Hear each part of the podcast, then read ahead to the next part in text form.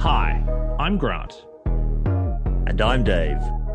and this is the Commentary Cast, a podcast bringing you missing commentaries and first hand insights from the filmmakers behind the streaming content you love.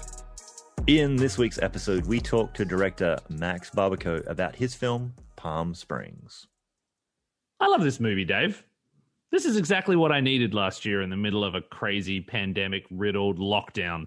Yeah, it was certainly uh, mine and my lovely wife Julie's favorite film of last year. And yeah, exactly. Just sitting on the couch, just being able to chill out, relax, and have some really good, fun sci fi times. I'm going to say modern classic, you know, because it really had it's working on every level. It's funny, it's creative, it's fresh, uh, but it's also really heartfelt. It's a great modern romance to add to, you know, everybody's lists of favorites. I'd have hoped. A hundred percent, and yeah, the, both leads just bring the charm factor, just like notching it right up to a thousand.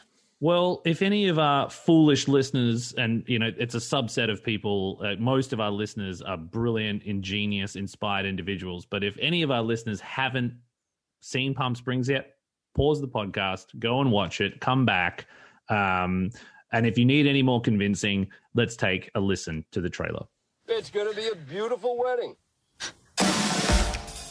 Good day so far? Today, tomorrow, it's all the same. You! What is going on? Hey, get out of the water! Guess you followed me. It's one of those infinite time loop situations you might have heard about. That I might have heard about. Yeah. Let's waste some time.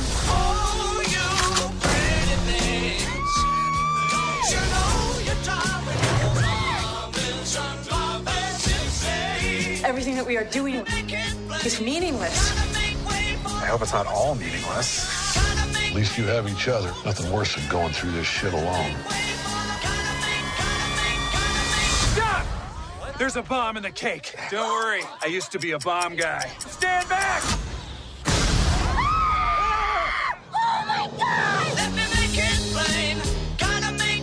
It's gonna be a beautiful wedding. Uh, sometimes I feel like I'm living in a time loop, Dave. Every time we step up to record another one of these intros, there you are, always the same. I'm getting a large sense of deja vu that we've done this before, Grant. I, if nothing else, I can just pin you as being reliable, reliably, Dave. and often that's you know you can't ask for much more from a co-host, except perhaps the synopsis of the film. Can you tell us what the movie's about? Yes. Well, Palm Springs tells the story of two wedding guests stuck in a time loop who develop a budding romance while living the same day over and over and over and over and over again. Did you count them out? Is that accurate to the film? Is that how many loops are in the movie? Let's just go with yes, and we'll correct that later if it's wrong. Uh, the film stars Andy Samberg, Cristin Milioti, and uh, J.K. Simmons. And this is actually Max's first film, if you can believe that. An incredible accomplishment for any filmmaker at any point in their career. And Max is like, you know what? I'll do a masterpiece as my first movie. Nice work, Max. Can you teach me how to do that? Uh, when the film premiered at Sundance back in 2020, it sold to Hulu and Neon Dave for actually the highest amount in the festival's history. uh, yes, and in perfect uh, Andy Samberg fashion, it beat that record by a rather strategic amount, just 69 cents. Nice.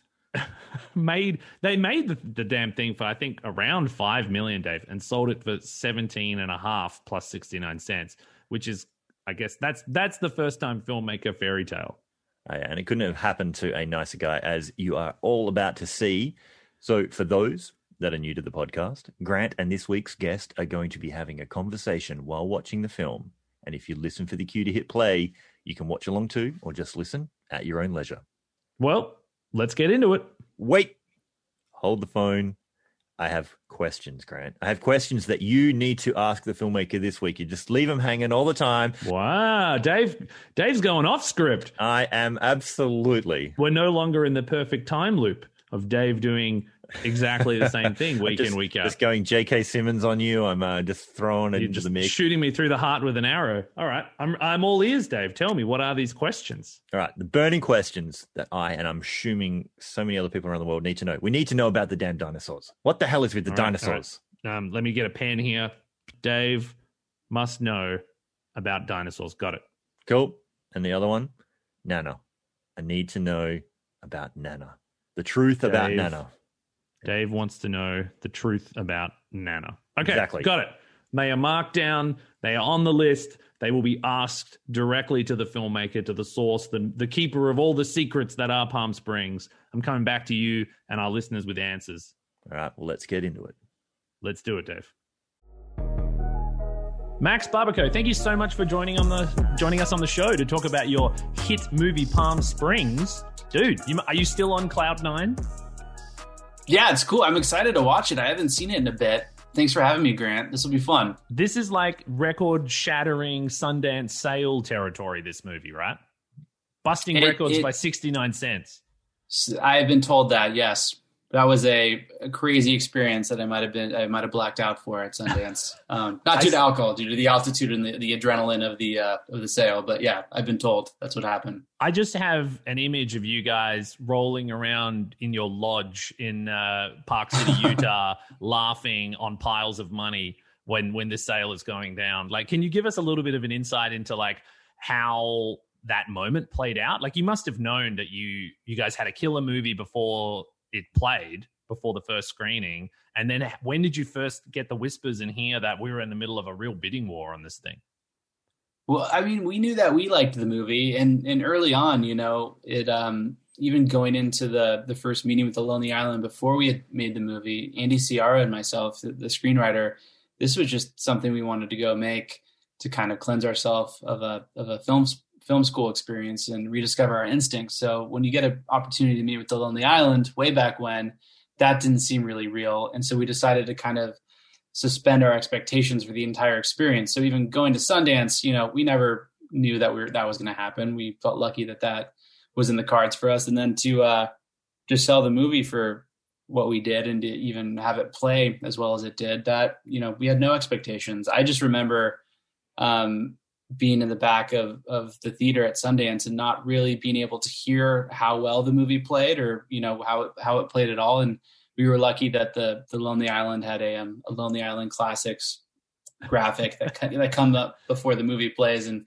in a room full of acquisitions people, that surely did get a laugh. I could hear that laugh, but other than that, you know, you're just kind of hoping it goes well. And then afterward, did the Q and A, went to the premiere party, and that's when um that's when reviews started coming in, and the buzz was really good, and and you realized that people had really liked it, and you know liked it as much as you liked it and, and got what you thought was special about it or the energy that you tried to put into the movie and all those things. And um, it just became one of those crazy nights that you read about in books like down and dirty picture pictures and all those sundance books where it was you know off to the races. It was pretty nuts Well, I hope it's uh, something that people hear about on podcasts like the Commentary Cast. And I'm interested to hear more about that night and all the nights that led up to it, you know, through the making of this movie, because it really is something very, very special, uh, as all of our listeners would know, because I hope they've watched it at least once already.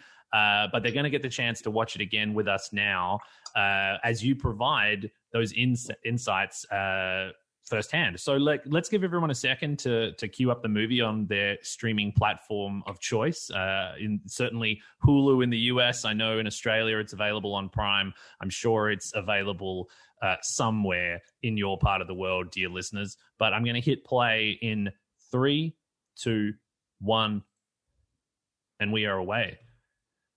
So I'd just like to hear a little bit more about how the whole thing got going. Like, you know, you, you had this meeting with the Lonely Island guys. Did you know them at all before, or it was just you coming in cold with a great idea for a movie, hoping that they would recognize that fact?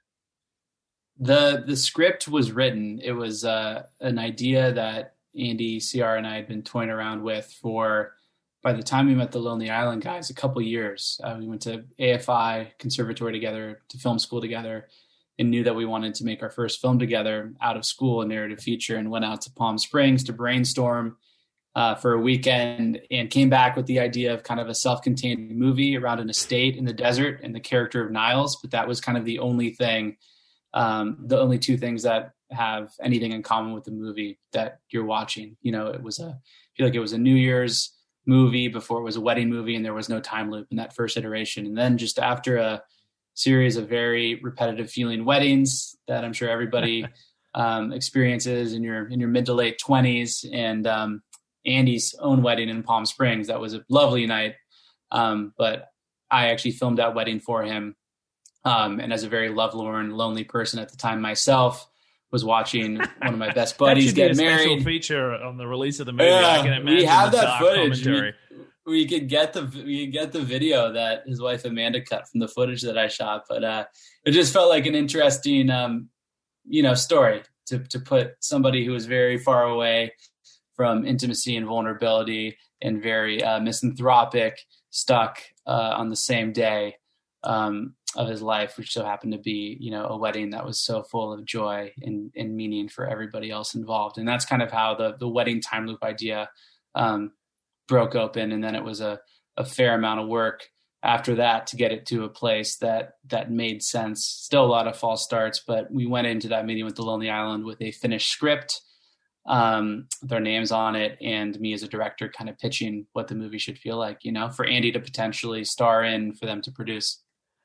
I I want to hear more about that, like eh, in a minute. But before we get to like the pitching it to a major star and hoping he says yes, part of the story, I am interested in the the script development part. So you come away Yeah. from your your getaway in Palm Springs with with a character, with a world, with a with an atmosphere or a vibe, but then you introduce this time loop concept down the road, which ultimately becomes so fundamental to what the movie is. What's the timeline there? Like, how long were you working on the project before time loops came into it, and then how long had you been working on it by the time you were pitching it to the, the Lonely Island crew?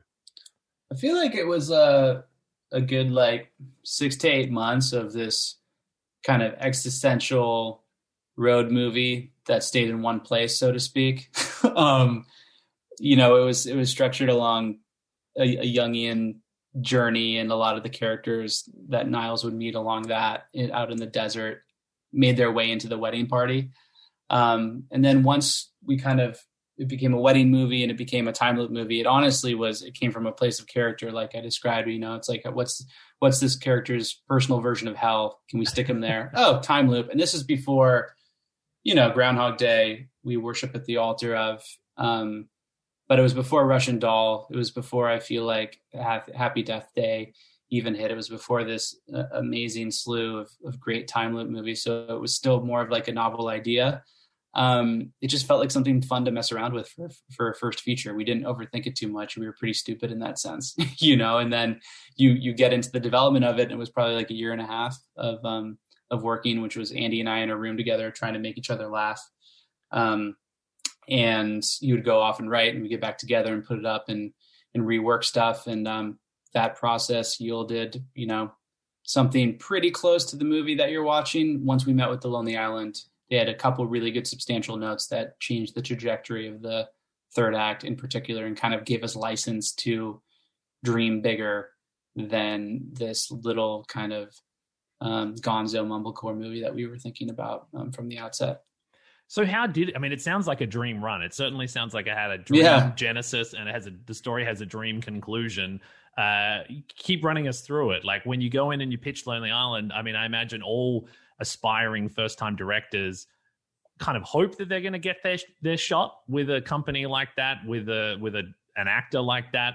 But kind of know in their hearts that it's an uphill battle. Was that your experience with these guys, or they just recognized a great idea uh, as soon as you presented to, to them and you were kind of off to the races. Like I said, we were so lucky to have the opportunity to begin with that going in there, I kind of, and again, it was a lot of me talking just because the script was already written. So it was kind of like, okay, who is this guy? And I had made shorts that had had some success at film festivals before, but there was no real proof of concept for this idea.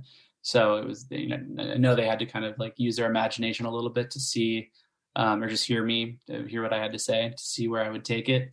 Um, but I never thought it would happen. So you kind of suspend any kind of self doubt um, in that scenario and and just try to have a great conversation. But we got lucky in that they saw exactly what we were trying to do and where I wanted to take it, you know, and especially having the opportunity to talk to somebody like Andy Samberg in our minds, once we knew going in there that he was interested or at hearing what we had to say, it was like, oh my God, like, of course, this movie is kind of, it had always been circling these kind of offbeat existential love stories like Eternal Sunshine or Punch Drunk Love in our heads, you know, with a little more hard comedy, our version of that. But once you get somebody like Samberg, who I think is like, you know, a descendant of Adam Sandler and Jim Carrey in terms of sensibility, everything kind of clicked a little more, which was a really good sign. It kind of refined what we were going for, even within that pitch. So we pitched and just talked about it, and it was yep, yep, yep. You know, like we were seeing the same movie from the get go, which was amazing. And then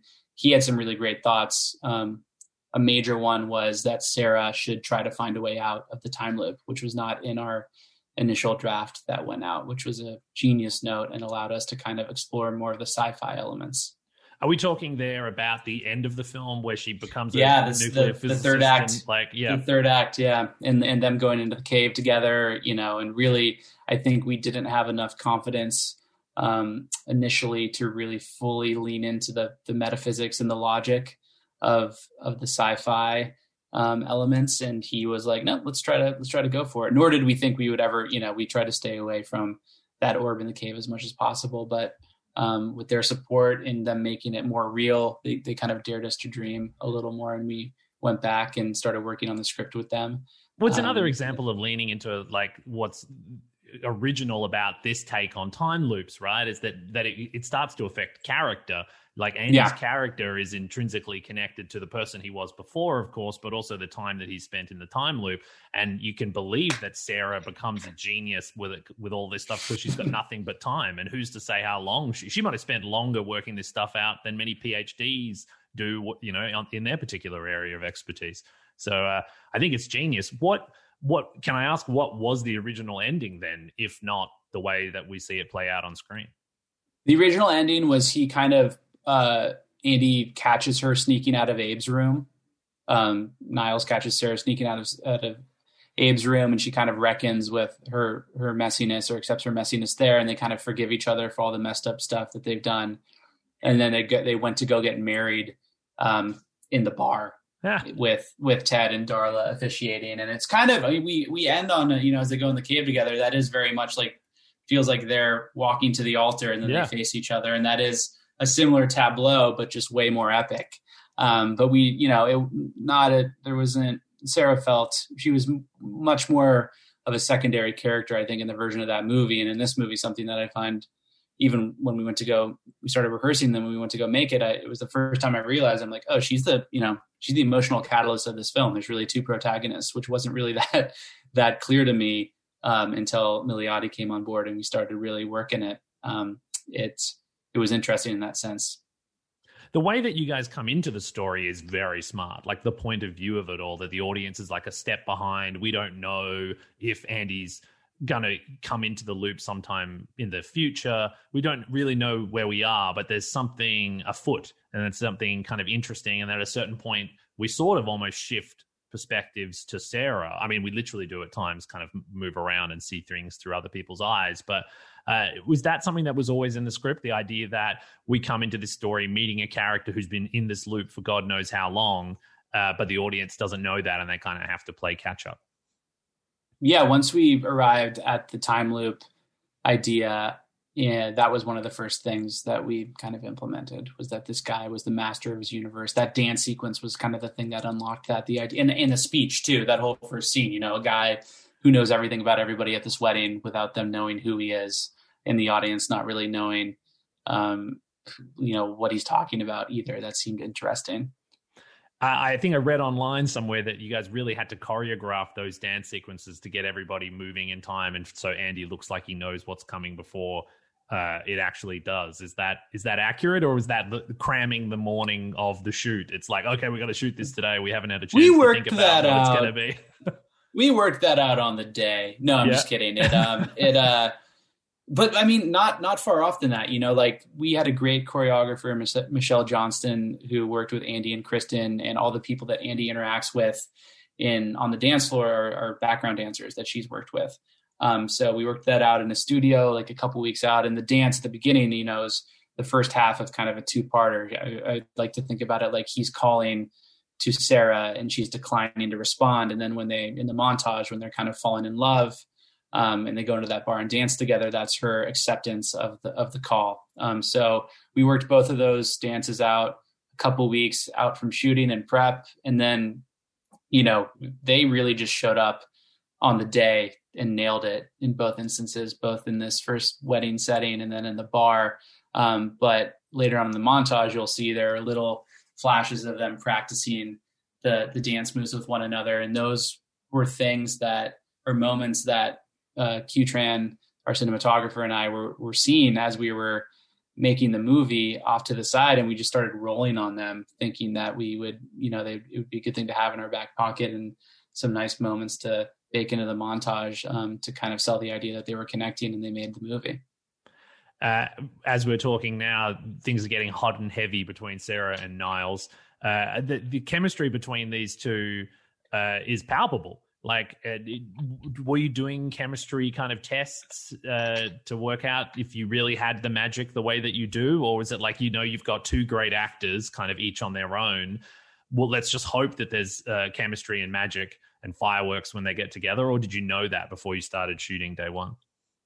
We knew that. We got lucky in that I think shortly before Andy and I met the Lonely Island, Cristin had gone into their office to meet Becky Sloviter, our producer, and Andy on a general meeting just to connect. And what I think was supposed to be, you know, like a 45 minute meeting turned into a three hour meeting. They just kind of hit it off. And so they um, really wanted to work together on something, or at least Andy wanted to work um, with, with Cristin. He knew that. And, um, our script came in shortly thereafter and we started working on this. And as we started thinking about Sarah's, she kind of rapidly just shot to the top of the list. And I was familiar with her from the year that she had, or the, the couple of years that she had, a couple of years prior, where she was in Black Mirror, you know, and um, Fargo, and and just she has incredible Broadway stage experience too, and was the mother on How I Met Your Mother, and she just never had repeated herself and was so protean and obviously talented and a true artist. So it was um, kind of a, really interesting match to think about going back to, again to like Punch Drunk Love and Eternal Sunshine. You have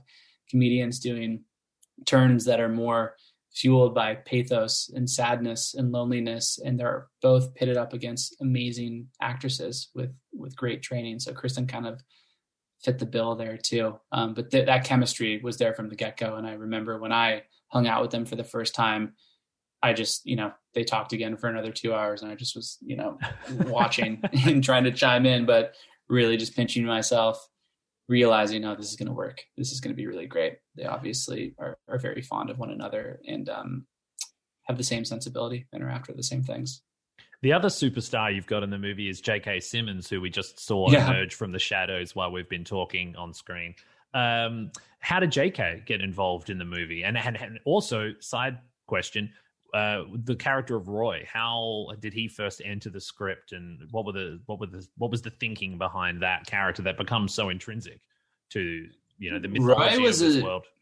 Yeah, Roy was a super late addition to the script. I want to say like a few weeks before we sent it out for the first time, after two years of working on it, I saw this article about the dean of the University of Southern California Medical School at the time who had uh, was you know at the top of his field. He was an eye surgeon, and he was found in a Pasadena hotel room with uh, I think a couple prostitutes and a bunch of drugs, and it broke open this entire scandal where he was living this double life.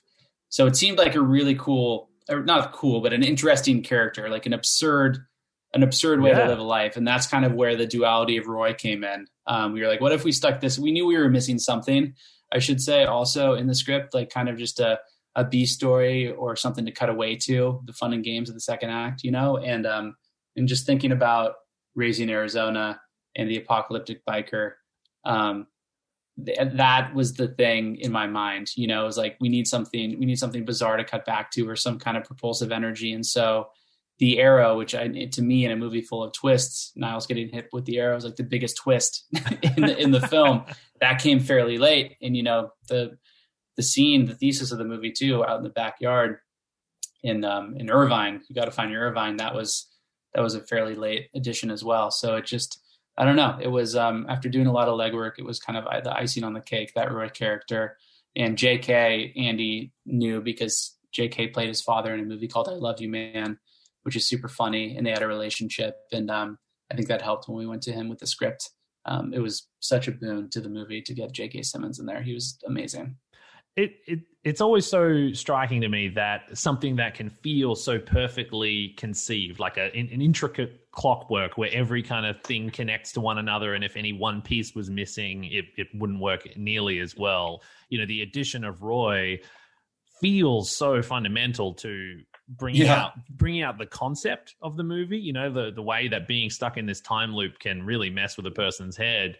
Uh, but also the themes, like you're talking about, that like he actually becomes the mouthpiece for finding your Irvine in, in that way. Do you, do you- is that part of your philosophy to keep sort of plussing the project right through to the finish line? Did you have similar discoveries in editorial where you're like, well, let's how do how do we make this better? Like how we kind of continuing to improve this? Or like once you got that final piece slotted into place in the script, were you pretty much kind of on a clear path from that point forward? Yeah, I mean it's it's never done. You know, there's always work to do. There's always ways to make it better. And even with a script that was pretty hard to to tweak because of what you're saying with the logic of of the time loop and the world, we were always, you know, on the day trying alts and you know, a lot of Nana's moments in the movies uh in the movie are alts that that made it in. The the mid the mid credits tag is an alt that we picked up with JK. You have these great actors that you want to get as much as possible, even if it, if these moments aren't scripted, you know. Um, so you're always, I'm always being greedy when I'm making stuff. You want to you want to make sure it's good, and you also want to give yourself options in the edit. we haven't talked about the actual shooting process. Like, how many days was the shoot? Like, how much time did you have to experiment and shoot those alts? We had we didn't have any time. We had 21 days, 22 days, I think. But like we got yeah, we one day was spent driving out to actual Joshua Tree, where the movie takes place out by Palm Springs. The rest of it was shot in Santa Clarita um, and Agua Dulce out here in Southern California. But yeah, it was it was not a lot of time. There were crazy days, but it was a tribute to everybody on the team that they kind of understood what we were going for and were able to protect the the special sauce, the tone, and and the and, the creative DNA, and, and all the actors came ready, knowing that it was going to be kind of a a batshit experience. And I, in a way, I think that kind of helped us too. You know, you don't you don't have time to to overthink things. You just throw yourself into it, and you you try to have fun and get good stuff. Can I, I, I just see clarity on one thing? You said most of the movies shot in Santa Clarita. I'm sure that's uh, Yeah. logistically much easier than housing everyone out in Palm Springs. But how many days did you say you were actually in Palm Springs for? Probably half a day. Ha- what? Half a day? You're only there. the the only location out in in in Palm Springs uh, is, and it's actually not even Palm Springs. It's Yucca Valley. It's Joshua Tree, which is kind of up the road. There is Niles's safe house wow. um, with with a smaller pool where they go um, to to waste some time and where they end up at the end of the movie. That's the only location out in Palm Springs. Well done, sir. You pulled Thank the wool, you. pulled the wool over my eyes and, and everyone else's. I would say that's uh, a, a good job, a job well done. So, like this, where is this that we're seeing on screen now? Like these desert sequences with the cave. Is this Santa this is Clarita this as is out in Palm Palmdale at a great movie ranch called Blaney Ranch, and this is you know, um, where the cave is set. But the cave itself is actually in um, Franklin, um, or sorry, in Bronson Bronson Canyon, um, the Bronson Cave, out in um, Griffith Park here in Los Angeles. So we Wow. kind of had to sell. We stitched the movie magic. together. Yeah, exactly. Were there any additions done to the cave, like in terms of accentuating the cave mouth with set pieces or anything like that, or is it all just as it was, as it was found? we couldn't do for for a second we were talking about maybe adding some some actual glow worms some like bioluminescent worms that that glowed on the walls but we weren't allowed to touch the cave at all um, by the park ranger so that cave it's the bat cave that was was used for the original batman tv show actually Well, holy Um, shit!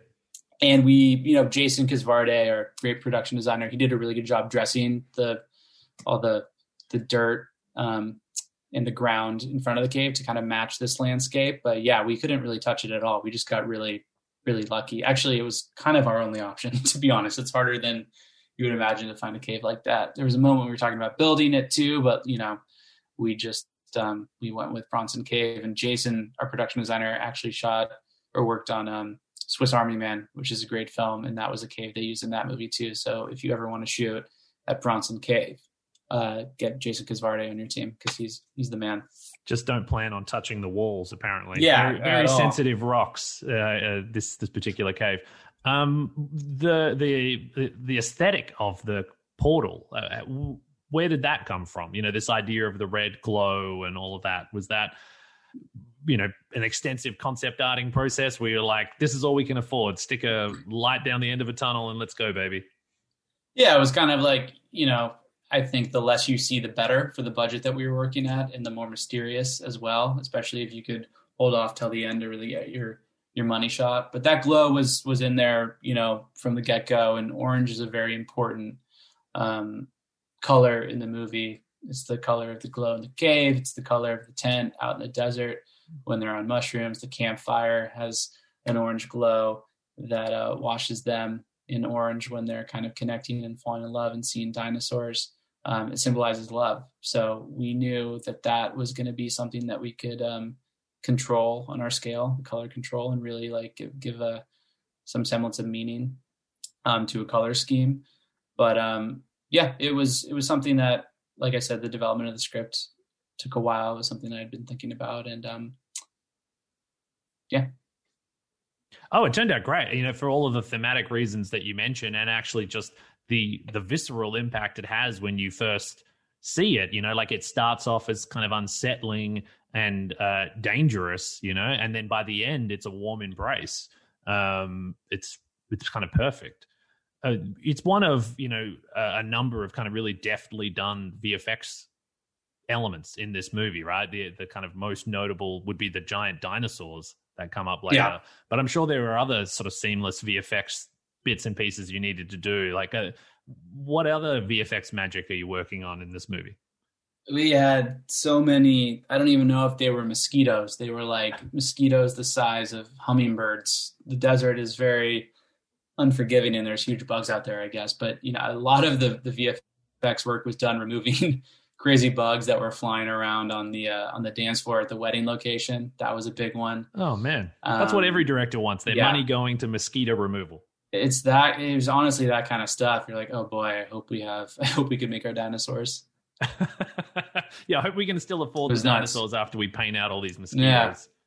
Yeah. exactly the the sort of like um the what we're seeing on screen here with with Andy waking up in bed time and again it becomes a real punctuation point in the in the way the story's told and the way that it's cut that's so beautifully done the the shorthand that you get with the the voiceover from Misty saying wake up and stuff like that were there references for that kind of editorial style that you were leaning into from other movies when I think of when I think of macro shots of eyes, it's always like Requiem for a Dream and like the music video style that Aronofsky used. So I think that's where that came from um, initially, at least, and and just that's one of the things that was fun with this movie. It was almost like an omnibus movie with like different little um, shorts that all represented days within it, and you know, with the wake up as kind of the connective tissue. So we knew we were going to be jumping around and playing with flashes. Um, but yeah, I'd say like in my mind, it was always Requiem for Dream with the, with the macro eye shot. And then just like you, you throw an audience into a movie without necessarily explaining what's going on. I was really excited by the idea of having to do less and less with those wake up moments as the movie progressed because you're aware of what the language is. You know, it's kind of if we were doing our job, uh, we would feel like the audience was engaged and kind of had learned the language of the movie.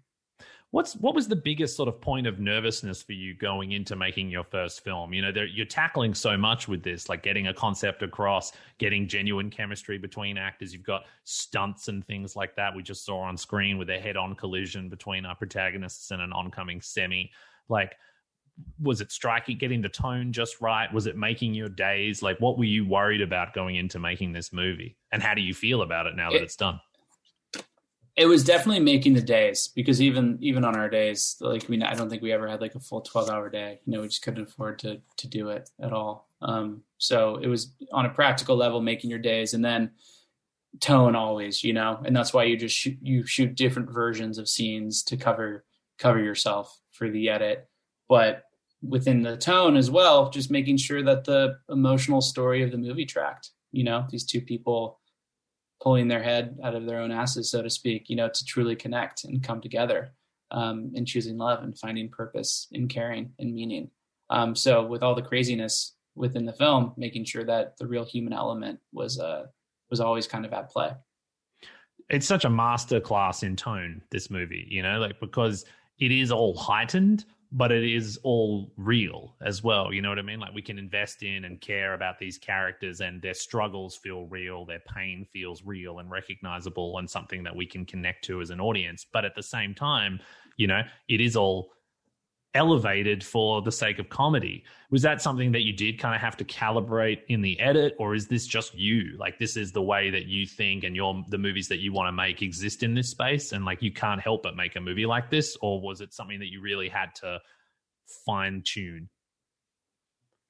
I think you always. I mean, it, it's it's pretty. I try not to think about it. Too. Tone is so hard to explain, right? And it's honestly just the way I I see the world. You know, like it, I always I think it's actually the the title of a Jonathan Demme short documentary about the AIDS crisis that came out when he did Philadelphia, but it's called I like to think about it as having one foot in the grave and another on a banana peel. And like those two things, that's kind of what what I'm after, you know. And if you could have relatable human drama at the core of that to kind of tether you to some semblance of reality, you know, like a grounded story in a heightened world, that's um that's that's good. But I you obviously are always tinkering with moments because it's such a high wire act and you you never just you never want to bore people so you're always playing with you know what's poignant what's funny um, what beat do we really need to hit here but you know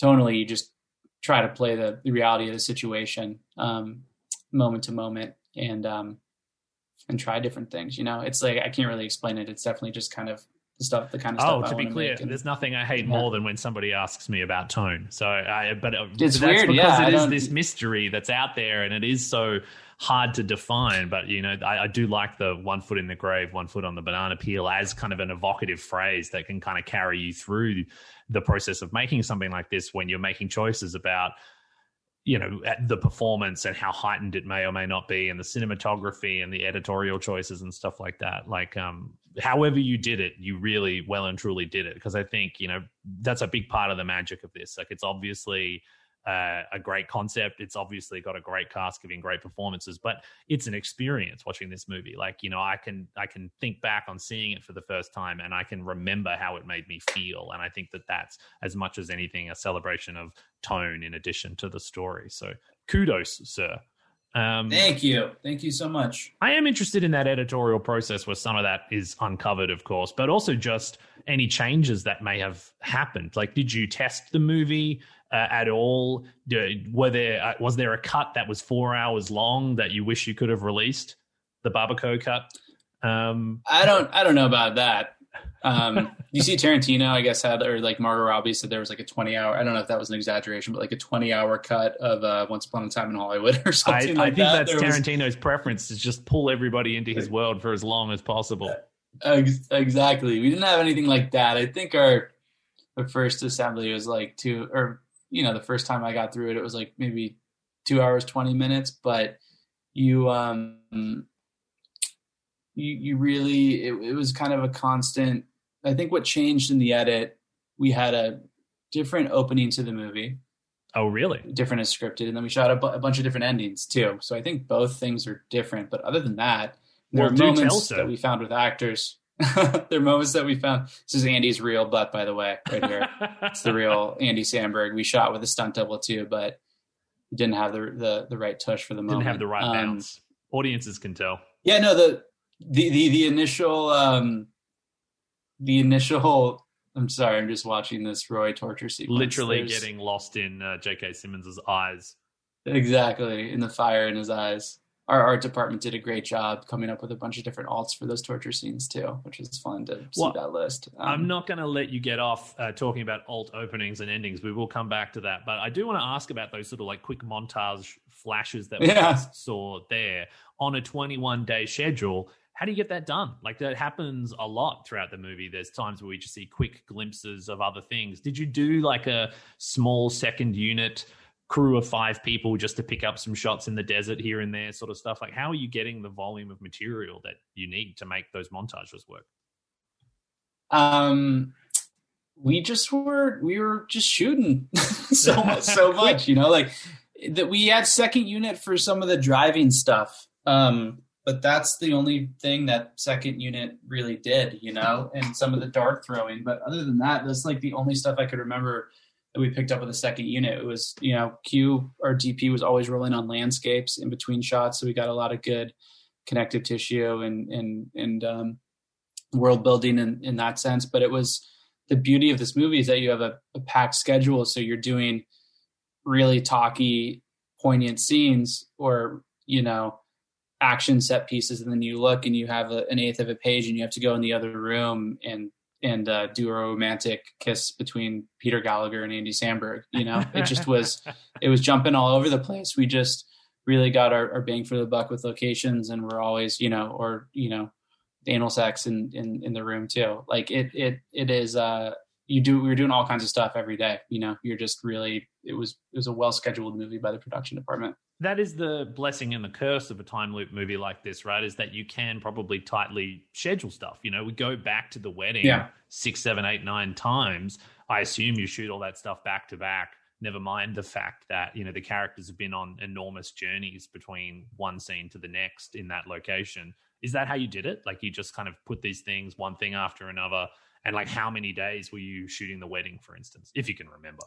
Yeah, no, we we block shot every location, you know, so we shot out every moment in every location. The first day of the shoot, I remember, was all of Cristin's wake up stuff. So for you know half a day or more, we were in that room just doing every single time Sarah wakes up in the movie. Um, and Kristen liked to joke that she had all her notes on her script, trying to keep track of you know where she was as the character. She was like John Nash in A Beautiful Mind or something like that. So every, you know everybody came really prepared, but it I will say we're, never seeing the same moment um, or different moments the same way. You know, each moment is shot differently, even if it's the same moment, depending on what the characters are feeling yeah. emotionally. So that kept it kind of alive. And I knew that's something we wanted to do. With this as a time loop movie, it's not like we're just recycling moments. Everything is kind of intricately designed um, to kind of you wanted I wanted to photograph the subtext of like what the characters were feeling, even if they weren't letting on their emotions. Um, but with the wedding, I think that we shot that between the first and the second week for like maybe four days or something like that. All the wedding stuff, which is pretty insane. Wow, uh, that's uh, that is a tight schedule, sir. Um, the I do love that thing that you do with the wake up moments being like an intimate opportunity to sort of see how the characters are feeling, like almost like a voiceover on whatever scene preceded it. We kind of get that greater sense of what's going on in their heads because it's such a private moment, but it, it comes at sort of like a rhythmic pace within the edit. Like it, it really is a sort of structural heartbeat of the the story in a really smart way. And I and hearing about how you filmed it it's a testimony to how incredible your actors were were and how committed they were to have those notes because it is seamless you know like it does feel like each of those wake ups are con- connected to what's preceded them you know in in a very meaningful and direct way. It's not just like cristin we're going to shoot you six times waking up and then we'll work it out in the edit like which one goes where. Like you can really feel the nuance in the performance and the connective tissue from from a to b. So you know hats off to you and to your cast. But you didn't get away with it. I, I did keep note. we are circling back to alternate openings and alternate endings. Can you tell us about what they were?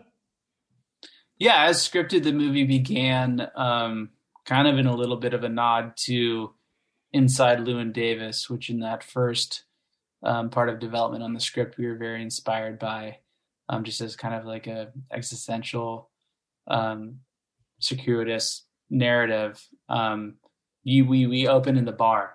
So, and we we also open instead of a goat, music plays. You open in the desert, and a tortoise is walking, and an earthquake happens, and the tortoise falls into the crack, and then you cut to the bar. Niles jolts up like he does at the end of the movie, has this conversation with Darla, and is thrown and, and Ted, and is thrown out of the bar, and then walks through the desert to the wedding into the wedding and gives his speech, and the movie progresses. And you actually is shot it that way, or that was what was scripted. That's what was scripted, and we shot that scene because it happens again at the end of the movie. We just shot it in a different way from a different perspective uh, for it to play at the beginning of the movie. Right. Um, but in testing the film, we kind of realized that it was confusing to people because you didn't know who this guy was. I mean, you didn't know who the guy was when he's giving giving the speech at the wedding, but you really didn't know who he was if you don't have that scene with Misty before, and you know kind of what kind of wedding this is, or what kind of people are going to be at the wedding, or Yeah. what his um, own And emotional meant to be turmoil is. Yeah, exactly. So Yeah. that's something we messed around with, and then the the ending we shot. You know, I think maybe seven different alt endings in the pool there. Um, as scripted, it was a long rant by Niles that is then interrupted by Sarah, um, which kind of is a nice summation of of the movie and kind of the the journey that they've gone on. Niles willingly shuts up at that point um, after giving so many speeches. Um, but to us, I mean, you know, I think the movie effectively ends, and we did test this, and it, it just didn't feel right. It ends when they walk in the cave together, you know, and they make that choice. Um, after that, it's you just want to kind of send people out with a smile and also a head Yeah. scratcher. The two things that were always there in, in the ending were them walking in the cave and dinosaurs on the horizon. Around those moments, we uh, tried a lot of different things. the dinosaurs on the horizon like I, I feel like there's there's more going on there than meets the eye this is like your personal agenda to i don't know cam- to campaign fuck, to, to do- fuck with people. well you just want to direct a jurassic park movie and i don't begrudge you for it Sarah. I think that's that's genius but where did the dinosaurs come from and and what do they mean to you Um, they they those were you know the movie started in development as just two buddies trying to put everything they ever wanted to see in a movie in a movie and then reverse engineering moments. And so like there's a lot of stuff in this movie that we managed to have make sense through working it. I think the dinosaurs on the horizon. I know I know we wanted dinosaurs in the movie. Again, it was something that we were like, maybe we only have one chance to make a movie, so let's put everything that we ever wanted to see in one in there. And Andy especially loves uh, Jurassic Park, Andy Siara, and those were in there, but um, on the horizon. But for me, it's one of those things where you have at that moment kind of two people who think that they're incapable of love, learning to connect. Love for them is kind of as improbable as seeing the, those prehistoric creatures on the horizon. So that's kind of what they, how we, um, how we made sense of that choice to have them there. you know, Um, Uh, I buy it. I will I say they're not they're not hallucinations either. You know, I, I don't know if it's possible Yeah, for two dude. people on mushrooms to, uh, yeah, to I- be hallucinating the same thing. But um, it also is nice because it suggested some rupture in the in the space time continuum. You know, like it's uh, there's a lot of things going on, but I think they make emotional sense, and that music cue there really helps us out too. Um, so I lo- I love that moment.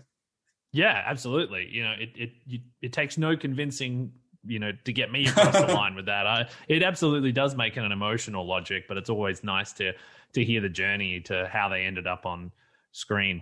Can you tell us a little bit more about the the supporting characters? I mean, you had to fill an entire wedding, Yeah. and all of those people needed to shine in the moments you needed them to shine, like this guy we're seeing on screen now. This man, Connor O'Malley, is a national treasure. He has he oh man.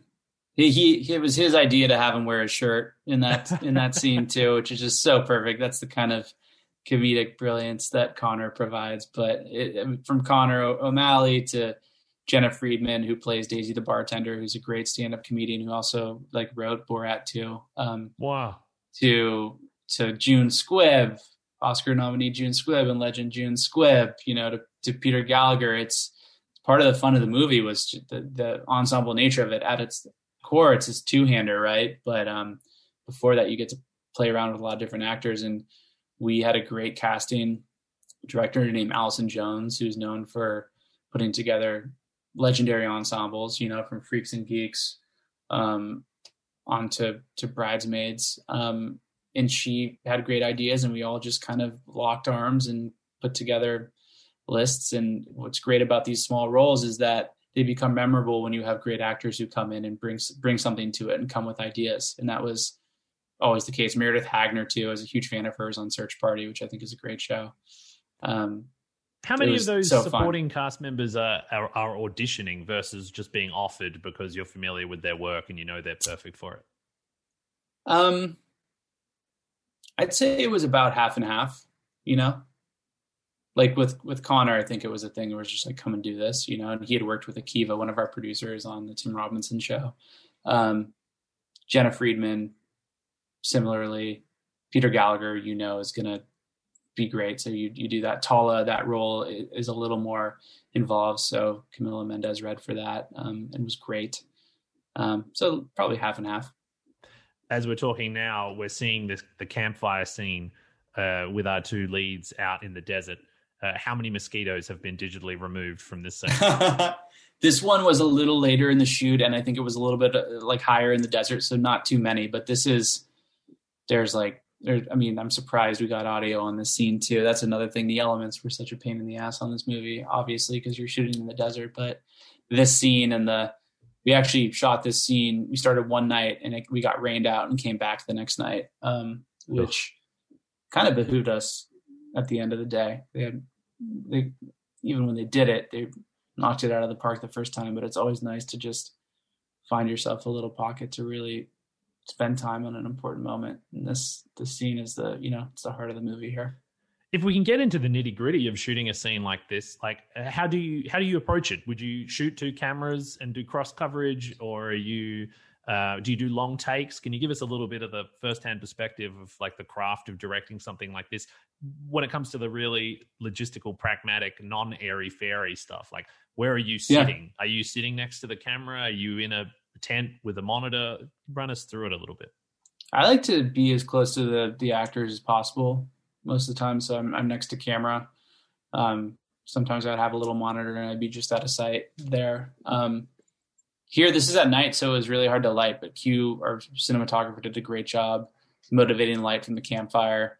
And this is one of, I think, only you know a handful of scenes that we cross shot um, in this movie, and it was really important because it's super intimate. We wanted to get both sides of these performances to to have them and really let the the actors play off um, one another. So we we cross shot this scene, um, and I'm trying to remember. I think we just let them.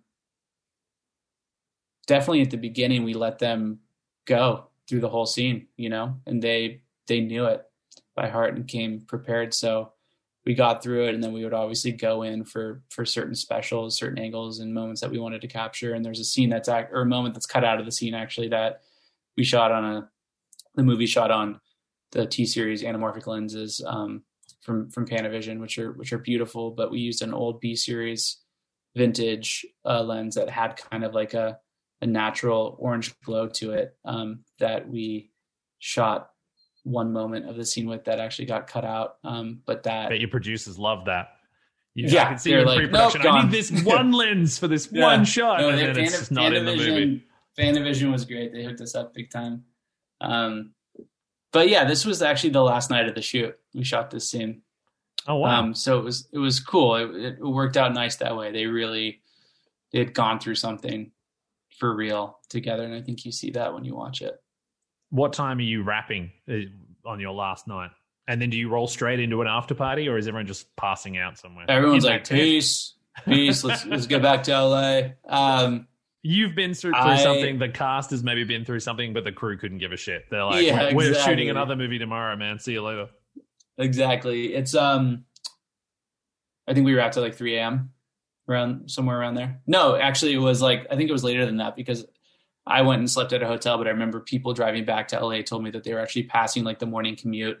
like, oh man, like on, on the way back, which is pretty dark. But uh and there they are, the think you- dinos. I think you played it well to, to crash the night out out near location.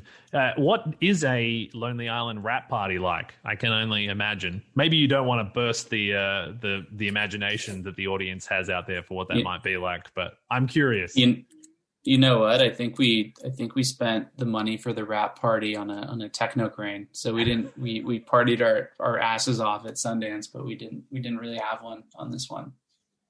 When you went into Sundance, did you have a distributor a- at all funding that process? Like, you know, to party your asses off, like was somebody footing that bill or was that you pulling out your credit card? Our our financier uh, I I think Limelight covered that and as they did the entire movie. Um, but yeah, our financier, um, Limelight, our two producers, Dylan Sellers and Chris Parker, um, financed the movie, and then we went to Sundance looking for someone to buy it. Those two producers, did they come through the Lonely Island connection once you pitched it to those guys, or were they a separate contact that you had? Were they already attached as producers before Lonely Island came on board? They were a separate contact that we had. Yeah, I bet they were glad they met you. you know, yeah, it was uh it was funny because we met them before and then they came back into the picture and it was it was like fortuitous in that sense too. Um, and it was their first film for for their company, so quite a way to to launch Limelight. Well, and your first film as well, which is crazy, yeah. you know, to to come up with something that's so inventive, so original, but so assured in the direction, you know, that doesn't look like it was shot in 22 days, uh, is really remarkable. Uh, if you could give yourself advice before you embarked on this adventure, like you know, with the benefit of hindsight, what would you tell yourself, or or any of our listeners that are hoping to one day make their first movie? I just think learn to learn to enjoy it and be present in every moment. As like as a director, you're answering questions all day, right? And you're constantly, at least I know I am, when the camera's not rolling, kind of thinking forward and trying to to plan for stuff. But just like be present and really enjoy the experience. It goes really fast. It was a blur. So I think that um, that sounds good also on paper, but don't, don't, you feel like you needed to be thinking ahead to be able to be ready for what was coming next? Yeah, like, do you think you would have had capacity to actually smell the roses in the middle of your twenty day shoot? Great. I mean, um, it's a nice um, idea.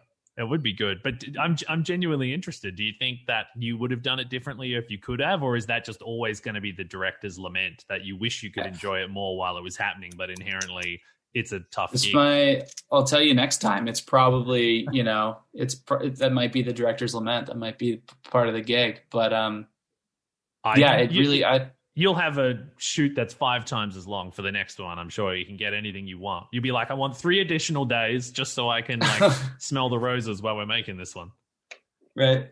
I support it. I think that's a great party time, dance party time anything else beyond that kind of like that that idea of enjoy it while it's happening because it, it is a gift to get the chance to make your first movie but is there anything else that you look back on and go man i wish i knew i wish i shot more cross coverage i wish i did have an extra camera while we were shooting you know to pick up more landscape shots or anything like that? Um you know i think you could always prep more. Always you know? That's that's something that um on the next one I will I will dive into overzealously is just is just the prep. Um, How did you prep this one? Because I mean, it, like I said, it does feel very assured. Like you, we know where we're going to be. It doesn't feel like you're just making it up as you go along. Was it storyboarded? Do you shot list? Do you block it all out in advance, or do you wait to do that with the actors?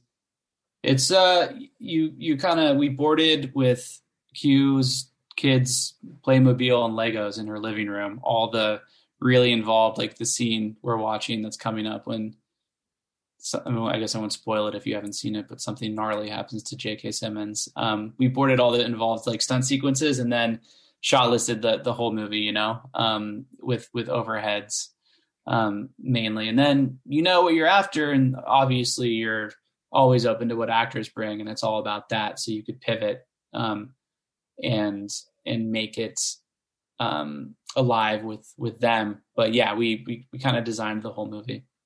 And was that something you were doing the night before the next day's filming, or did you have enough run up to do that all before you even started shooting? We did most of it before shooting, but then obviously, like as as prep goes, you kind of fall behind and you're putting out other fires. So it, it inevitably um, turned into some some night before work. Yeah, I think that's right uh, in terms of putting out those other fires and like solving those other problems, I want to take a second to talk about wardrobe. Not to say that it would have been a problem, but I want to know about this shirt that uh, that Niles is wearing. This like badass, now iconic red kind of Hawaiian shirt here. Like, how many were there to choose from? Was that from Andy's personal wardrobe? And he's like, this is getting in the movie no matter what? Or tell us about this shirt and the other looks that the characters have throughout the film. I mean, JK rolling up to the wedding in his hat is another bold choice that I love. Uh, yeah, like the Tennessee Williams, oh, Tennessee right. Williams, like white loafers. Yeah. Um, Colin Wilkes was our costume designer, and she did a great job. And um, we, I, we, like you said, we we knew we needed something iconic that would be interesting in in every scene because it's the hero outfit. And I think she had like I don't know, like over thirty shirts that we looked at, and it came down to a blue shirt and this red shirt here. And I think the blue shirt was paired with some some salmon pants, but this just it just felt right, you know, especially when um contrasted with Sarah's shirt, which is uh, if you look closely, I mean it's it's it's cooler and it's it's turquoise, but if you look closely, it says uh, silent um, femmes on it, and it kind of has her her um, sunglasses as well, and it's kind of a mirror image of, of what Sarah looks like. So there's like a lot of different Easter eggs when it comes to the wardrobe. A lot of circles on on on um, earrings and and boxers, donut boxers to evoke the time loop idea um, it was super fun to play with that stuff. I when I do costume stuff, I, I really like you come with ideas, you collaborate with the costume designer, but I really love seeing what actors are drawn to and going to fittings and just like honestly letting them pick out what they're what they're what they're digging and then starting the conversation from there. So a lot of it was that please tell me that I can buy a Funko Pop or some sort of movie collectible with Niles's like iconic red shirt. Has it become a like a, a merchandisable thing? Because I feel like it is that iconic at this point. I feel like um I mean Halloween was cool for sure. That was a cool thing to see all the Niles and Sarahs out there. I don't know, we should get on that. We should get some Dude. If, George if Lucas uh, it. Make some money. Yeah, exactly, right? Yeah. Exactly. Uh, it, was fan art a thing? I mean, I think I saw that you guys had a Mondo poster that came out. Uh, that was cool. That yeah, was dude. That was super cool. Matt, Maddie, Maddie Lord, um, hooked it up. That that thing is really really cool. Um, and there's been yeah, there's been tons of fan art online, on social. It's just nice. It's it was so again unexpected to see people engage with the movie in that way. You know, we I think we got really lucky in a year when when all the big blockbusters moved out of the summer and we kind of were able to have a moment and it's i'm just so humbled and proud that the movie meant meant something to people that they were doing art about it do you have a, an office somewhere that's covered in various posters and fan art now as a shrine to this movie I got body tattoos. I got a full full sleeve of uh, yeah, dude. Of, uh, no, I got uh, ah, man. I got, I got, the I got the Mondo poster, which which I'm excited about. Um, and I have some some clippings for sure. We got a I got a pizza wrapped as well that um somebody made people on the production, which is super cool. I haven't taken that out of the box yet, but it's like as seen in the motion picture Palm Springs, pizza Raft, and it's like that's super cool. That reminds me of my youth. That is cool. I have to ask the question that every director gets asked, and feel free to just, you know, say the same thing that everyone says or provide us your personal insight. But how do you feel about the sort of transition that movies are going through from the theatrical experience that we probably all had growing up to the new streaming revolution? Like, uh, as a filmmaker, getting your chance to make your movie, what's your take on streaming versus theatrical? especially when you're sold so well to Hulu. I yeah. imagine you're like, thank God for streaming is basically the answer. Yeah. No, thank God for streaming for sure because it gives creators more opportunities to make stuff. At the uh, you know, at the same time, I can't really point to it's it's hard to curate a streaming service just in the in the design of a menu. Like it's hard to navigate them. So do yeah. do as many people know your stuff is out like it depends on on the marketing budget but you're getting to make things you know and engage in that in that process i was super excited about our deal with neon and hulu because it paired a super cool forward thinking um company that loves films and neon you know and knew how to kind of bring stuff out into the world with a the streamer with a lot of money that was you know trying to kind of solidify and fortify their their identity um, in terms of the comedy with with Hulu, and it, that just seemed like a very forward thinking marriage. Like you can't deny with with movies in television that that stuff is all going to end up on a on a streamer someday. So it's about kind of giving yourself the the biggest opportunity to make a splash, whether that's with a theatrical experience or just with a marketing budget or, or whatever it is. It's um it's definitely changing, but I think it's uh it's nice to be a part of a, a moment in time when the form is evolving in some way. So I don't know. We'll see. We'll see how we'll see how it goes. I I shot the movie to be seen on big screens, you know, with these anamorphic lenses. So in a, in a in a killer soundtrack and a sound mix. So that part of it was disappointing not to see that play out. But at the same time, way more people saw it because it landed on Hulu. So it's um I, I think yet to yet to be seen. It's cool to see Scorsese, you know, doing a Oh, huge yeah. Apple movie. Good enough still, for Scorsese, good enough for me. Still, still bringing the the passion to the art for the art form in, into into that context. You know, I think you could have everything. I mean, I imagine that night when the bidding war kicked off at Sundance, you had offers for a more traditional theatrical approach as well, but Hulu and Neon just blew the others out of the water, or how did that play out? Yeah, I mean, there's no you, you could see it every year. I feel like at Sundance, there's no real contest right now between the the money that streamers are willing to spend on acquiring stuff, even in, in terms of financing stuff and traditional outlets. So it was that's kind of where where we landed, um, which was insane. That it was a bidding war to begin with. Too, looking back on it, you're just like, what? Okay, have they found out that like this is this is all a joke yet? like that we're Well, even that final 69 cents is such a great button on the joke, Yeah. right? Like, oh, that's, yeah. that must have been. Were you there the minute that that idea was thrown out? Like, That was that was Hulu's idea. no way. No, I'm just kidding. I'm just kidding. Ah. Um, was that was that was a key that was Akiva Schaffer's idea. Um, I think I can't remember if I was there or not. I remember I was definitely in the in the corner of the room uh, during the pitches and and um, you know the presentations from various buyers and just pinching myself uh, and just laughing because it was so such a treat, such a treat to be taken seriously with this film. And do you have an instinct for where you'll go next? You know, be it theatrical, be it streaming, or even just the subject matter of the next movie? Do you have the, the plan laid out?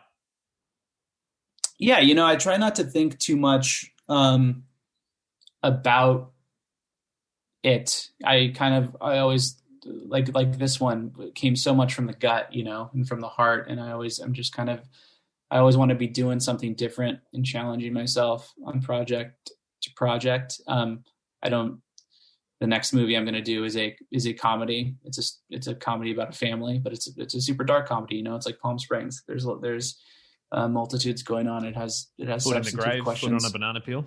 exactly substantive questions um, on its mind. Um, but I just always want to. I, I kind of work to stay interested, you know, and work to um, to better understand myself and the crazy, confusing world that we live in. So it's um, I I I, I don't know. While we were talking there, uh, Abe, aka Superman, just got stabbed in the face with a fork.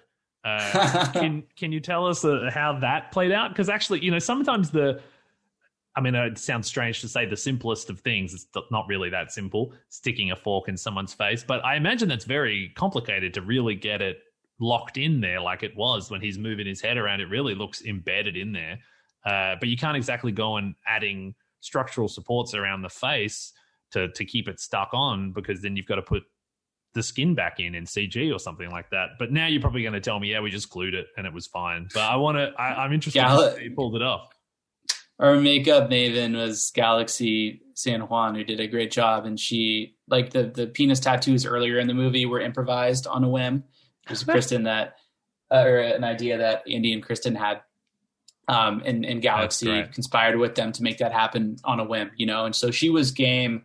Again, there was no time on this movie. I think there was an option for Tyler to get the the fork stuck in his face that would take like two hours and one that was like 15 minutes. And we're like, well, we don't have two hours. So it's like, we're going to do the 15 minute one. And she did a great job, you know, but there was definitely um, cleanup to be done in the VFX with that, you know. How Um, did you do it? So glue the end and maybe fishing wire or something off the end of the fork to keep it kind of pointed up, and then you paint out the fishing wire, or like what? It, did- no, it was, it was, it was like cemented to his face. That is some It was just serious straight, yeah. And it was, it was some like fake, fake skin, you know, like some, some, some Right. putty on his face right there. Yeah. Ah, seamless, mate. Seamless. Yeah. Uh, and as we move from the wedding where people are getting stabbed in the fork to visit Roy in Irvine, uh, I want to ask about Irvine. Is this actually Irvine? Where where did you film this part of the movie?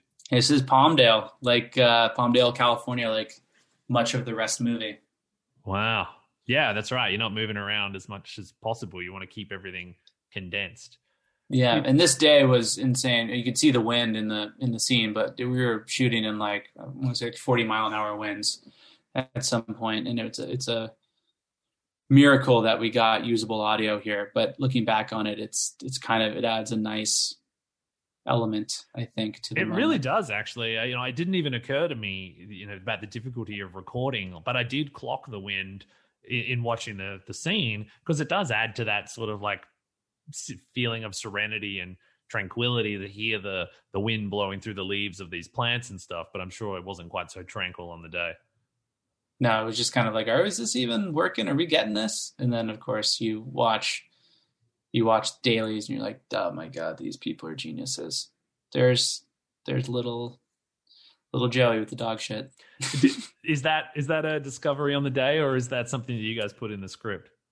I had a very, um, I am, I am adopted, and the only time I've met my birth father, I went over to his house when I was about 15 and was sitting in the backyard having a conversation with him, and he had a few small children at that point, and one of them was running around watering dog shit. So I was having this very uh, kind of intimate, emotional conversation with my birth father, and this kid was in the background watering dog shit. Um, with brilliant. that kid didn't have pants on. This kid we had to have clothes uh, for obvious reasons, but that's where that came from. It's like, oh, that's pretty funny. That's Yeah. that's very very ironic. We'll put that in a movie some someday. I mean, that makes me want to ask a question about the relationship between you and, and Andy, the writer. Like, how does that work? I mean, I think you're credited with the story, but the script Yeah. is credited to Andy. So, did you write a full outline for an initial vision for the project and then hand it off to Andy, or are you kind of weighing in throughout the whole process of writing the script? Uh, I'm interested. Do you guys sit around together and he's on the keys typing it up? we sat around together, kind of figured out a general approach. The characters spent a lot of time on on Niles and Sarah. Um, he would go off and write, not like he would disappear, but he would send me like as he was writing snapshots of stuff and ask for idea, you know, ask for ideas or impressions um, if he was going down the right approach. Um, and then he'd send me a draft.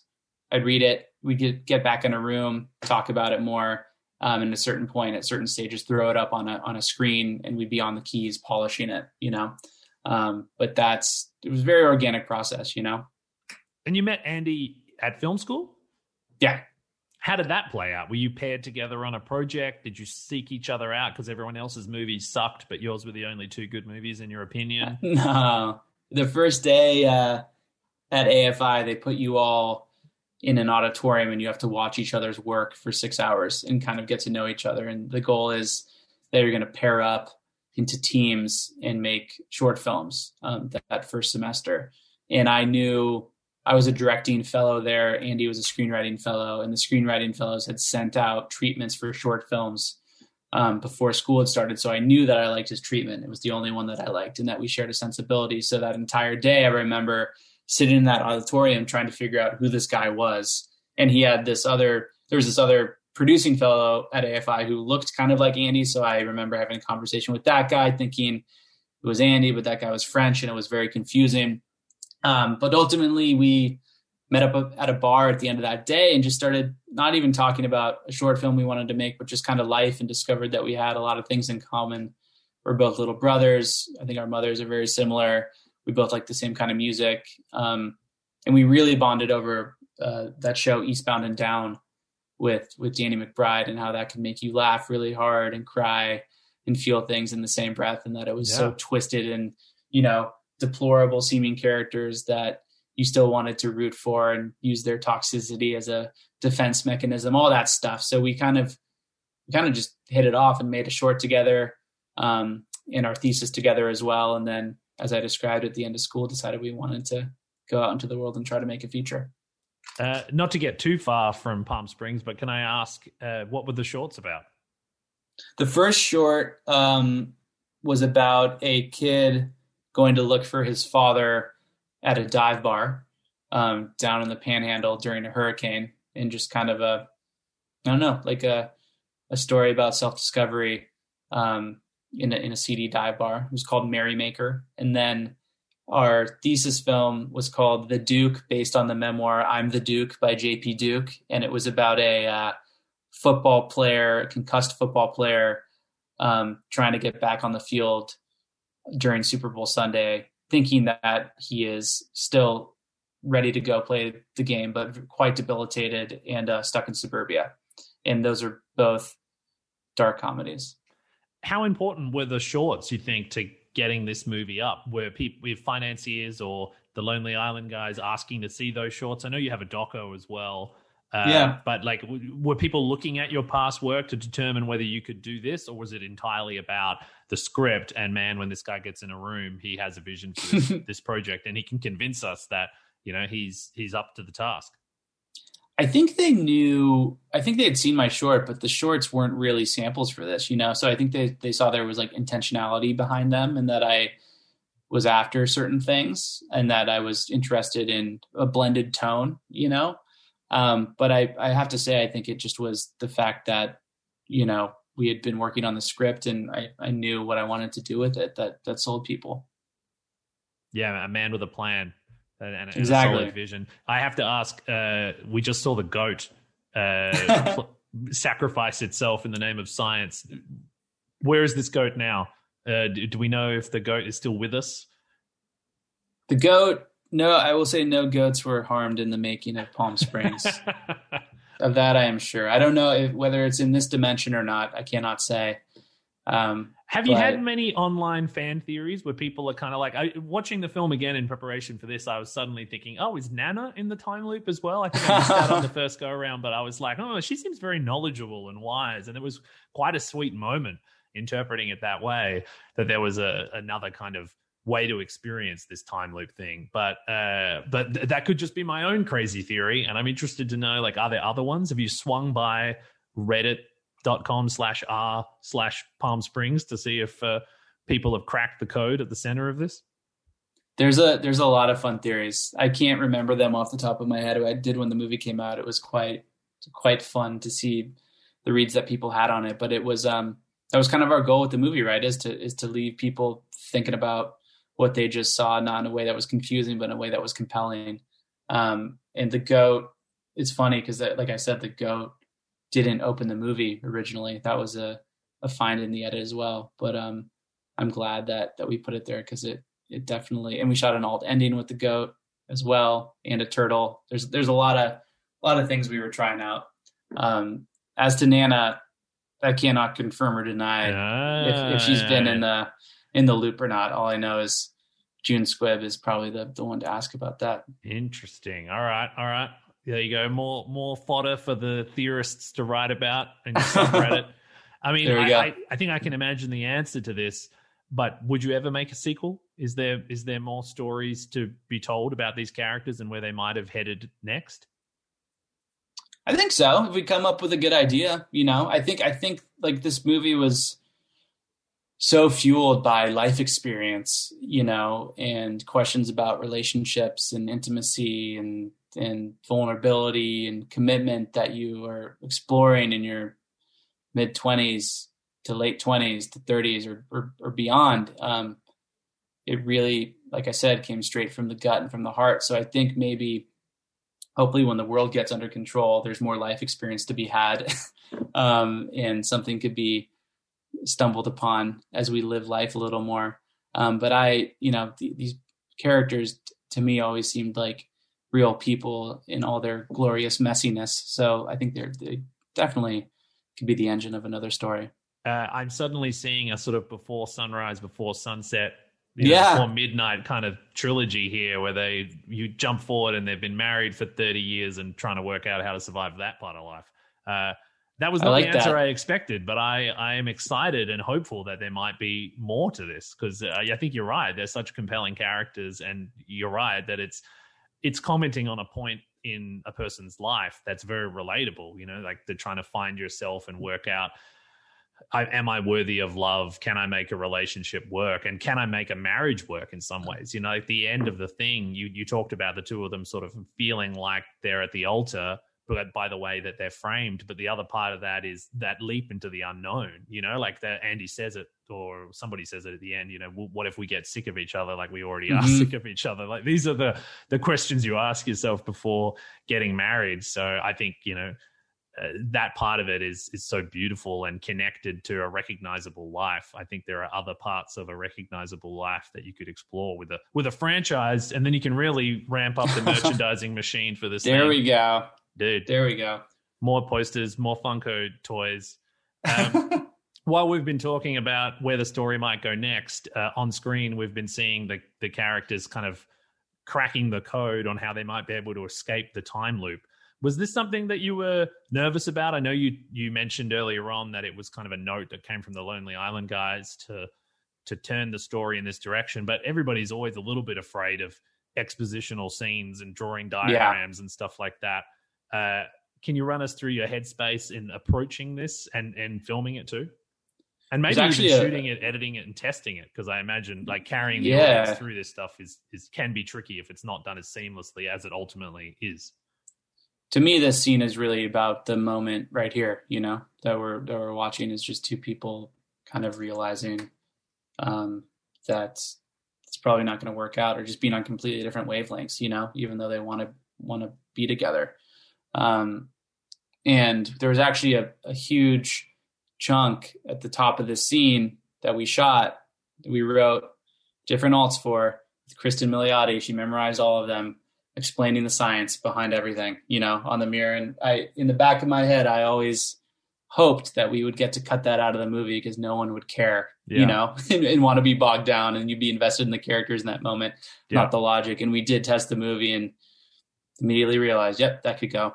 Um, so we, we, Andy wrote some of that. We shot it. Cristin performed it, and then yes, we lost. We lost that because it's really not about that at that point, you know. Yeah, so long as the characters know, the audience trust that it makes sense and they'll come with Exactly. us, you know.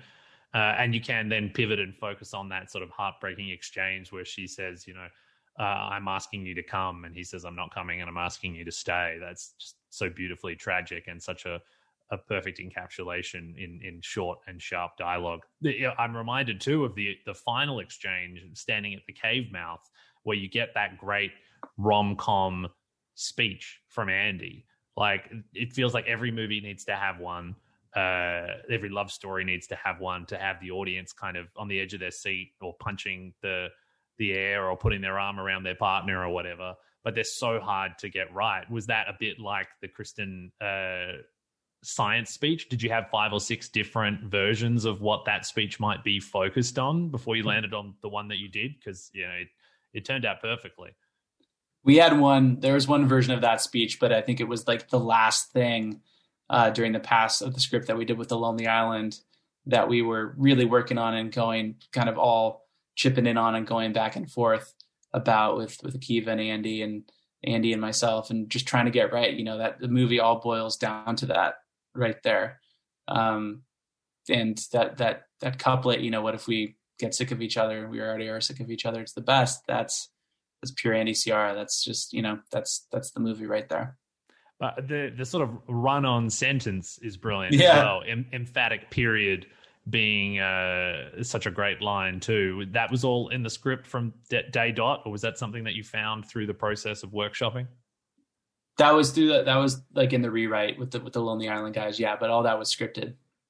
I, I love like um, the sort of follow up after a line like that. You know, he says emphatic period period, and it's such a great movie line.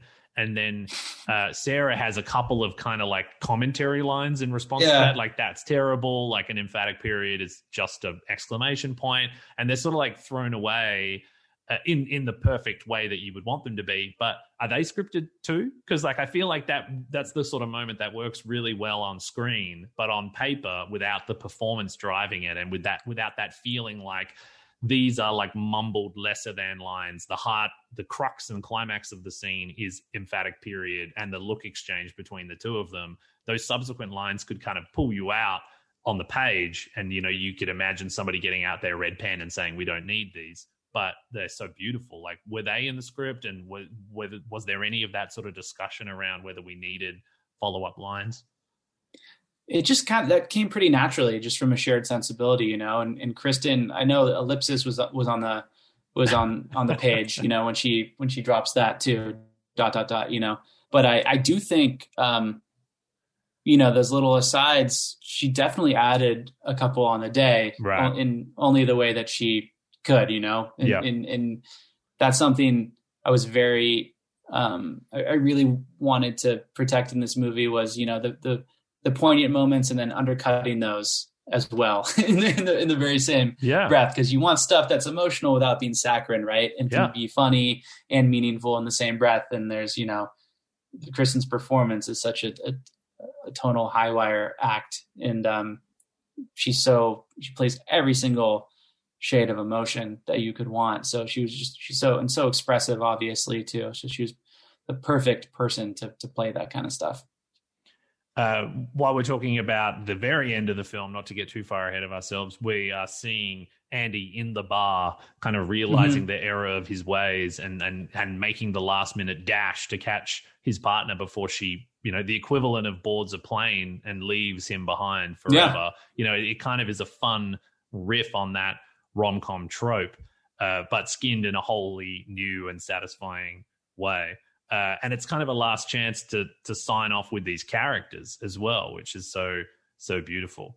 Um, you mentioned that uh, is it Darla was somebody? Yeah. that- had you worked with her before, or was she a, a something that was brought to you by the casting director? Because she's got such a great face, and the same's true of Spuds as well. You know, we yeah. like we kind of like run through all of these people that we've uh, we've met along the way. It's such a satisfying kind of experience for the audience.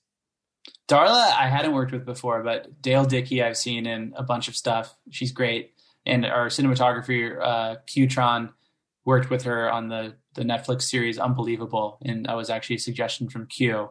Um, and I was like, oh yeah, obviously she's she's it. That's one of those where you just offer it. Um, and Brian Duffy, who played Spuds, right there, um, he actually was a stuntman that we cast because he rides a motorbike. Um, and he, he killed it. He brought he He really brought the pathos and the emotion right there. Yeah. Yeah. Uh, and here we are, uh, finally at the cave mouth, about to send this thing off with a with a bang.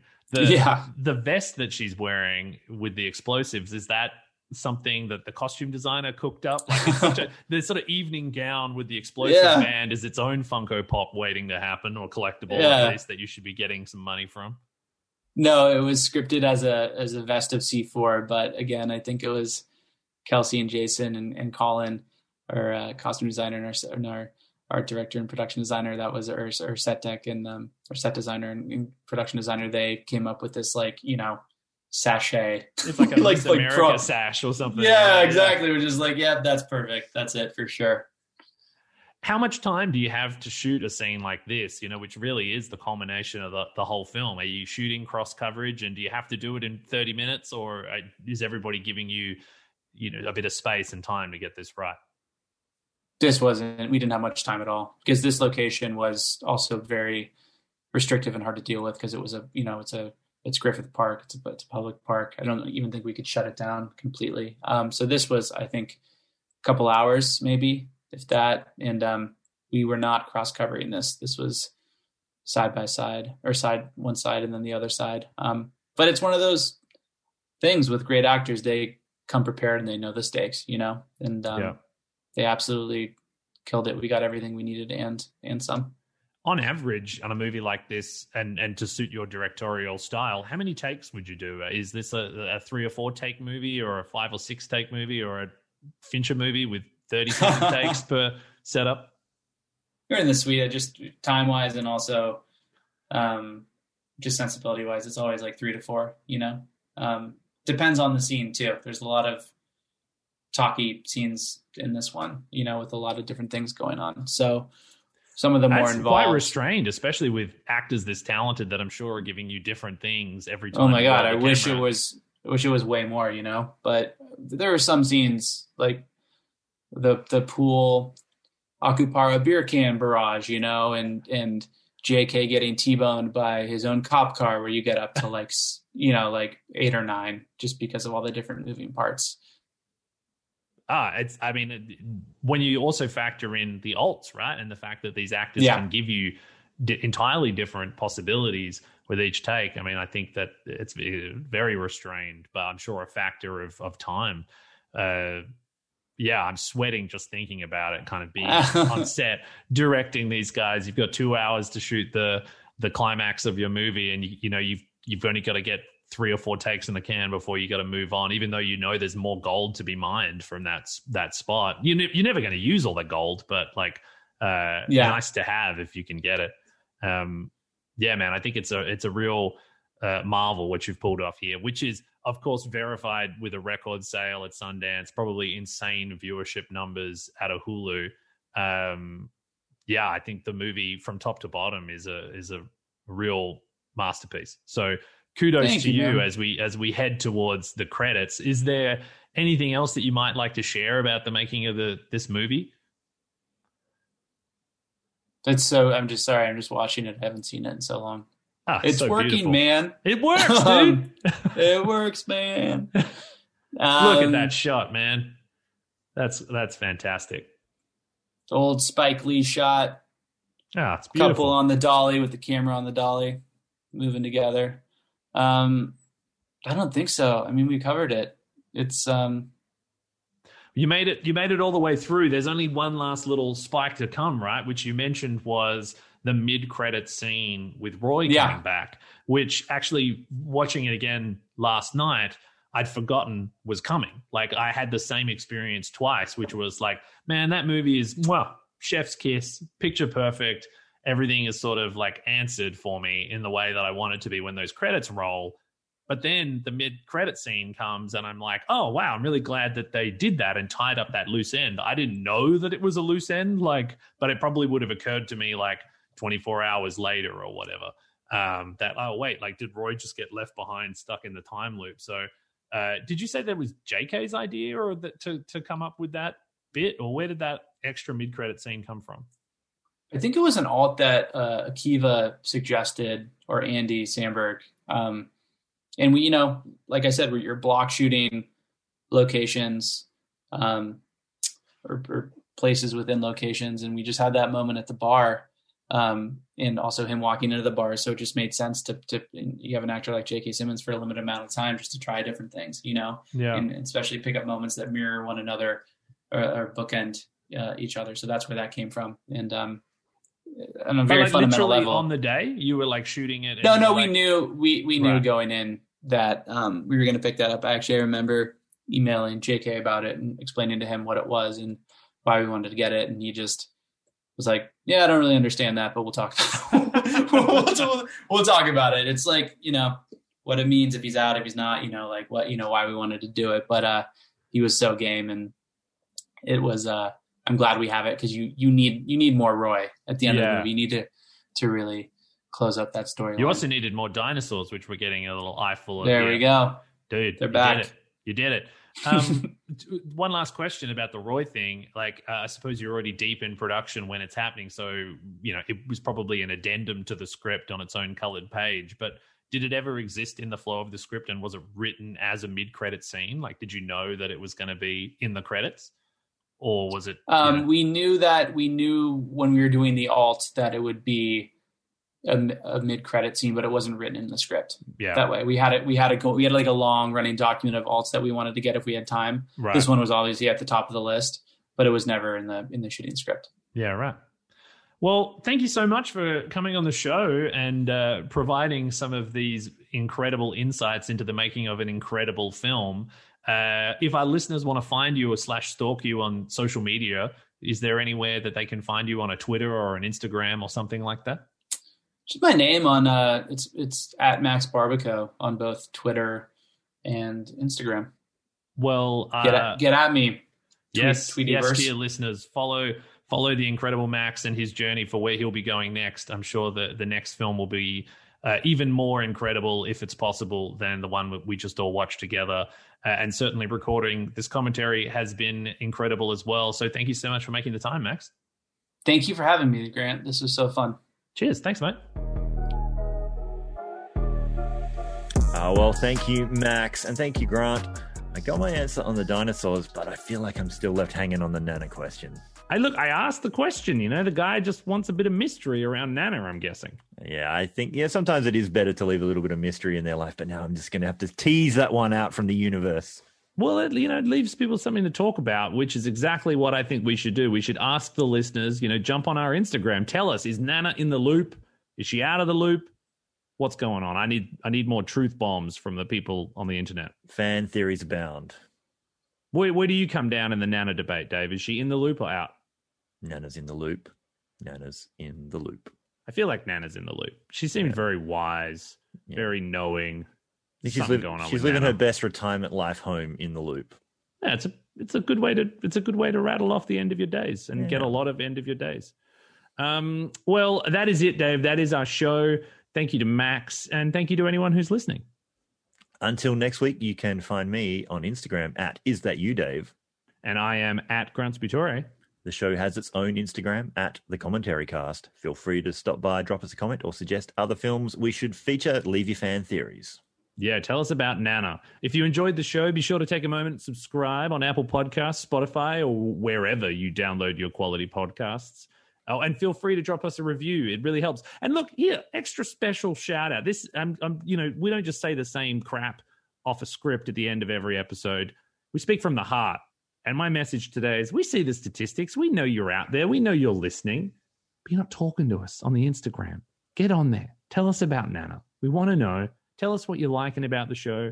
Tell us that Dave really needs to speak a little deeper, get a little closer to his microphone. Oh, yeah. See, look how great he sounds when he gets close to that mic. We can we can keep improving the show if we do it all together. So yeah, talk back to us, send us emails. Our email is on the website. Harass us on social media. Well, I'll, I'll spend this week working on my microphone technique, and we'll be back very soon with another special guest. Yeah, actually, next week's show, maybe maybe the biggest movie that we've had. I don't know. I don't know. It could be. I'm thinking it is. I'm, I'm, I'm Are we he- telling the people what it is, Dave? I'm hearing the words blockbuster. It's very it's very big blockbuster, you know, and it's and for viewers of a certain generation and a certain age, it's a seminal piece of IP. So you don't want to miss that. Subscribe, tune in. We'll be back with a great guest next week. Until next week. Insert catchphrase here. Get over here.